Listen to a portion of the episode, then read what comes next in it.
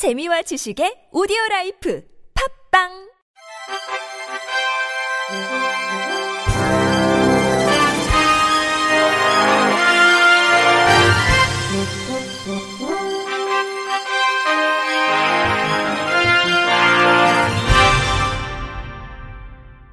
청취자 여러분 안녕하십니까? 11월 첫째 주 주간 KBIC 뉴스입니다. 자신도 모르게 신체를 반복적으로 움직이거나 소리를 내는 틱장애 환자도 장애인 복지법에 적용을 받는 장애인으로 봐야 한다는 대법원 판결이 나왔습니다. 대법원 3부는 A씨가 경기도 양평군을 상대로 낸 장애인 등록 신청, 반려 처분 취소 청구 소송 상고심에서 원고 승소로 판결한 원심을 확정했다고 밝혔습니다. A씨는 지난 2005년 4월 병원에서 음성틱과 운동틱이 함께 나타나는 투렛 증후군 진단을 받은 뒤 2015년 7월 틱장애를 이유로 장애인 복지법에 따른 장애인 등록 신청을 냈지만 양평구는 받아들이지 않았습니다. 이에 A씨는 틱 증상이 심각해 일상생활에 심각한 제약을 받고 있음에도 장애인 보호를 받지 못하는 것은 헌법에서 보장하는 평등 원칙에 위반된다며 행정소송을 제기했습니다. 대법원은 입법기술상 모든 장애를 빠짐없이 시행령에 규정할 수 없다며 A씨의 장애가 시행령 조항에 규정돼 있지 않다는 이유만을 들어 장애인 등록 신청을 거부할 수 없다고 판시했습니다. 그러면서 피고인 A씨가 지닌 장애와 가장 유사한 장애 유형 규정을 유추 적용해 A씨의 장애 등급을 판정해야 한다고 강조했습니다. 서울특별시가 시각장애인들의 의약품 오남용을 방지함과 동시에 가전제품 주의사항 등을 알고 편리하게 사용할 수 있도록 음성 지원 서비스를 시작합니다.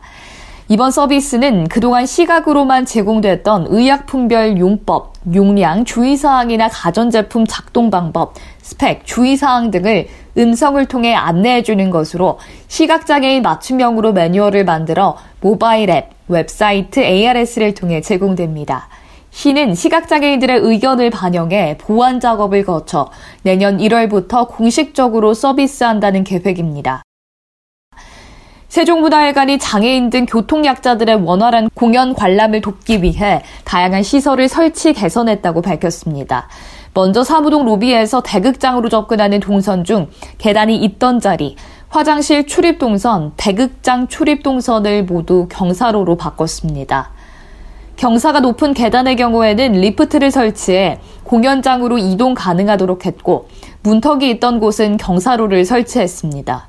아울러 연말까지 회전문이 설치되어 있는 사부동 출입구를 자동문으로 교체할 예정이며 경사로를 설치해 보행 편의성을 개선할 계획입니다. 공공운수노조 장애인 일반 노동조합지부가 서울 종로구 노들장애인 야학에서 창립 총회를 열고 공식 출범을 알렸습니다.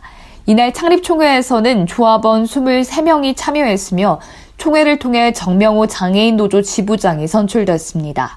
노조는 창립 선언을 통해 장애인은 자본주의 노동시장에서 완전히 배제되거나 저임금과 열악한 노동 조건을 감내해야 한다며 우리는 장애인의 노동권과 삶의 권리를 쟁취하기 위해 노조를 결성한다고 밝혔습니다.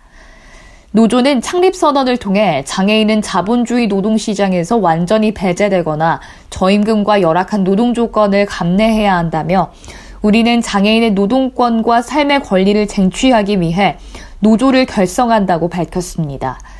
노조는 창립 선언을 통해 장애인은 자본주의 노동시장에서 완전히 배제되거나 저임금과 열악한 노동 조건을 감내해야 한다며 우리는 장애인의 노동권과 삶의 권리를 쟁취하기 위해 노조를 결성한다고 밝혔습니다. 정명호 지부장은 그동안 왜 장애인은 시설에 수십 년간 갇혀 살아야 하고 실업장애인은 왜 넘쳐나는가 의문이 들었다며 노조를 통해 장애인 법정 의무 고용률 상향 조정, 장애인 최저임금 적용 제외 폐지, 장애인 노동 안전 대책 마련 등을 요구할 것을 말했습니다. 한상균 권리찾기 유니온 권유하다 대표는 이날 총회에 참석해 장애인 노조는 모든 노동자가 노동자로 살아가는 세상으로 더 나아가게 할 것이라며 세상과의 교섭에 나서는 장애인 노조를 응원한다고 전했습니다. 서울시가 휠체어 이용자와 노인 등을 위한 장애인 어르신에 특화된 무인 납부기 시범 운영에 들어갔습니다. 장애인 어르신의 특화된 무인 납부기는 이용자 눈높이에 맞게 화면 높낮이를 조절할 수 있고 화면 아래쪽엔 휠체어 전용 공간도 마련되어 있는 세금 납부 전용 기기입니다. 시력이 좋지 않은 사람을 위해서는 확대 화면이, 색각 이상인을 위해서는 명암으로 구분할 수 있는 고대비 기능 등이 전맹 시각장애인을 위한 점자 안내와 이어폰 연결을 통한 음성 안내도 마련됐습니다. 무인 납부기로 납부 수수료 없이 지방세, 세외 수입, 상하수도 요금을 낼 수 있으며 평일 오전 9시부터 오후 6시까지 이용할 수 있습니다. 서울시는 무인 납부기를 마포구청과 궁동 종합사회복지관에서 2주간 시범적으로 운영한 뒤 이달 말까지 서울시청, 자치구청 25곳, 복지시설 10곳 등 모두 36곳에 기기를 설치할 계획입니다. 주택도시보증공사가 노약자와 장애인에게 적용되는 전세 보증금 반환 보증 이행 제도를 개선했다고 밝혔습니다. 최근 주거약자인 임차인이 임대인으로부터 전세 보증금을 돌려받지 못하는 사례가 증가함에 따라 전세 보증 이행 과정에서 허그가 주거약자를 대신해 주택 임차권 등기 명령을 신청하도록 했습니다. 공사는 연내 전세 보증의 기간이 만료되는 주거약자인 보증 채권자에게 임차권 등기 명령 대위 신청 방법 등을 우편을 통해 안내할 예정입니다. 아울러 향후 제도의 적용 대상을 신혼부부, 사회초년생 등으로 확대해 고객의 편의성을 제고할 계획입니다. 혼자 사는 생활이 힘든 장애인들의 일상을 돕는 사람들을 장애인 활동 지원사라고 합니다. 장애인들의 손발이 되는 꼭 필요한 일이지만 노동 강도가 높은 고된 일이기도 한데요. 이들에 대한 처우는 오히려 나빠지고 있습니다. 왜 그런지 TBS 구균진 기자가 취재했습니다. 장애인 활동 지원사로 일하는 권소영 씨와 박영복 씨. 호흡기가 없으면 생활이 불가능한 최중증 근육장애인 형제를 돌보고 있습니다. 식사부터 목욕, 배변 같은 일상적인 돌봄부터 빨래와 청소 등 가사일까지 도맡아 하다 보면 어느새 하루가 다 지나갑니다. 인터뷰 권소영 장애인 활동 지원사. 이제 민우 씨 같은 경우에는 이제 변을 보게 되면은 수시로 이게 하루 종일 제가 관장을 몇 번을 해야 돼요. 하루 종일. 그리고 이제 수시로 이렇게 그분을 이렇게 이제 관장을 할 때마다 몸을 세워서 닦고 또 관장하고 닦고 관장하고 엄청 힘들죠. 고된 일이지만 지원사들에 대한 처우는 갈수록 나빠지고 있습니다. 두 달 뒤부턴 개정된 근로기준법에 따라 4시간에 30분씩 휴게 시간이 의무화됩니다.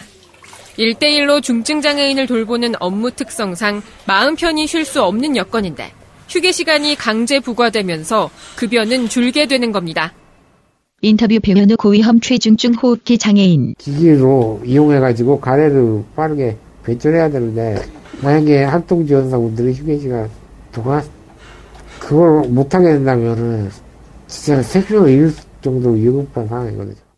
인터뷰 박영복 장애인 활동 지원사. 휴게 시간은 불필요하다고 저는 생각하거든요. 뭐 30분 안에 저가 뭐 밥 먹으려 갔다 올 시간도 안 되고 커피 한 잔 먹고 올 시간도 안 되잖아요.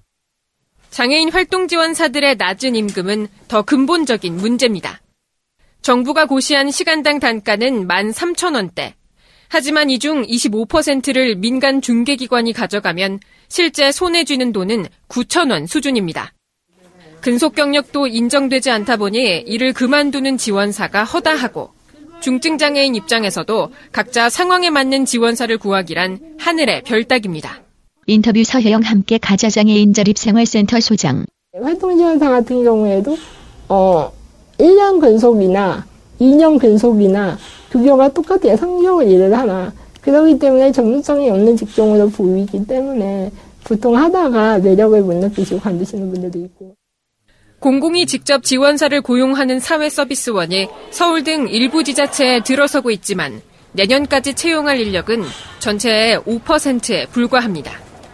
장애인 돌봄은 국가가 일정 부분 책임져야 할 공적 영역인 만큼 정부 차원의 지원 예산 확대가 시급하단 지적입니다.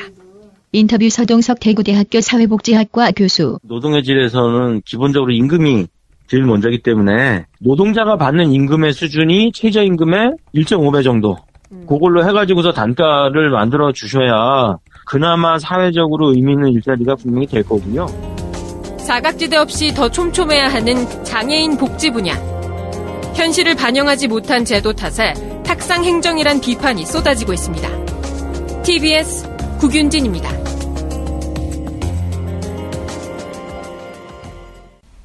이상으로 11월 첫째 주 주간 KBIC 뉴스를 마칩니다. 지금까지 제작의 이창훈, 진행의 유정진이었습니다. 고맙습니다. KBIC.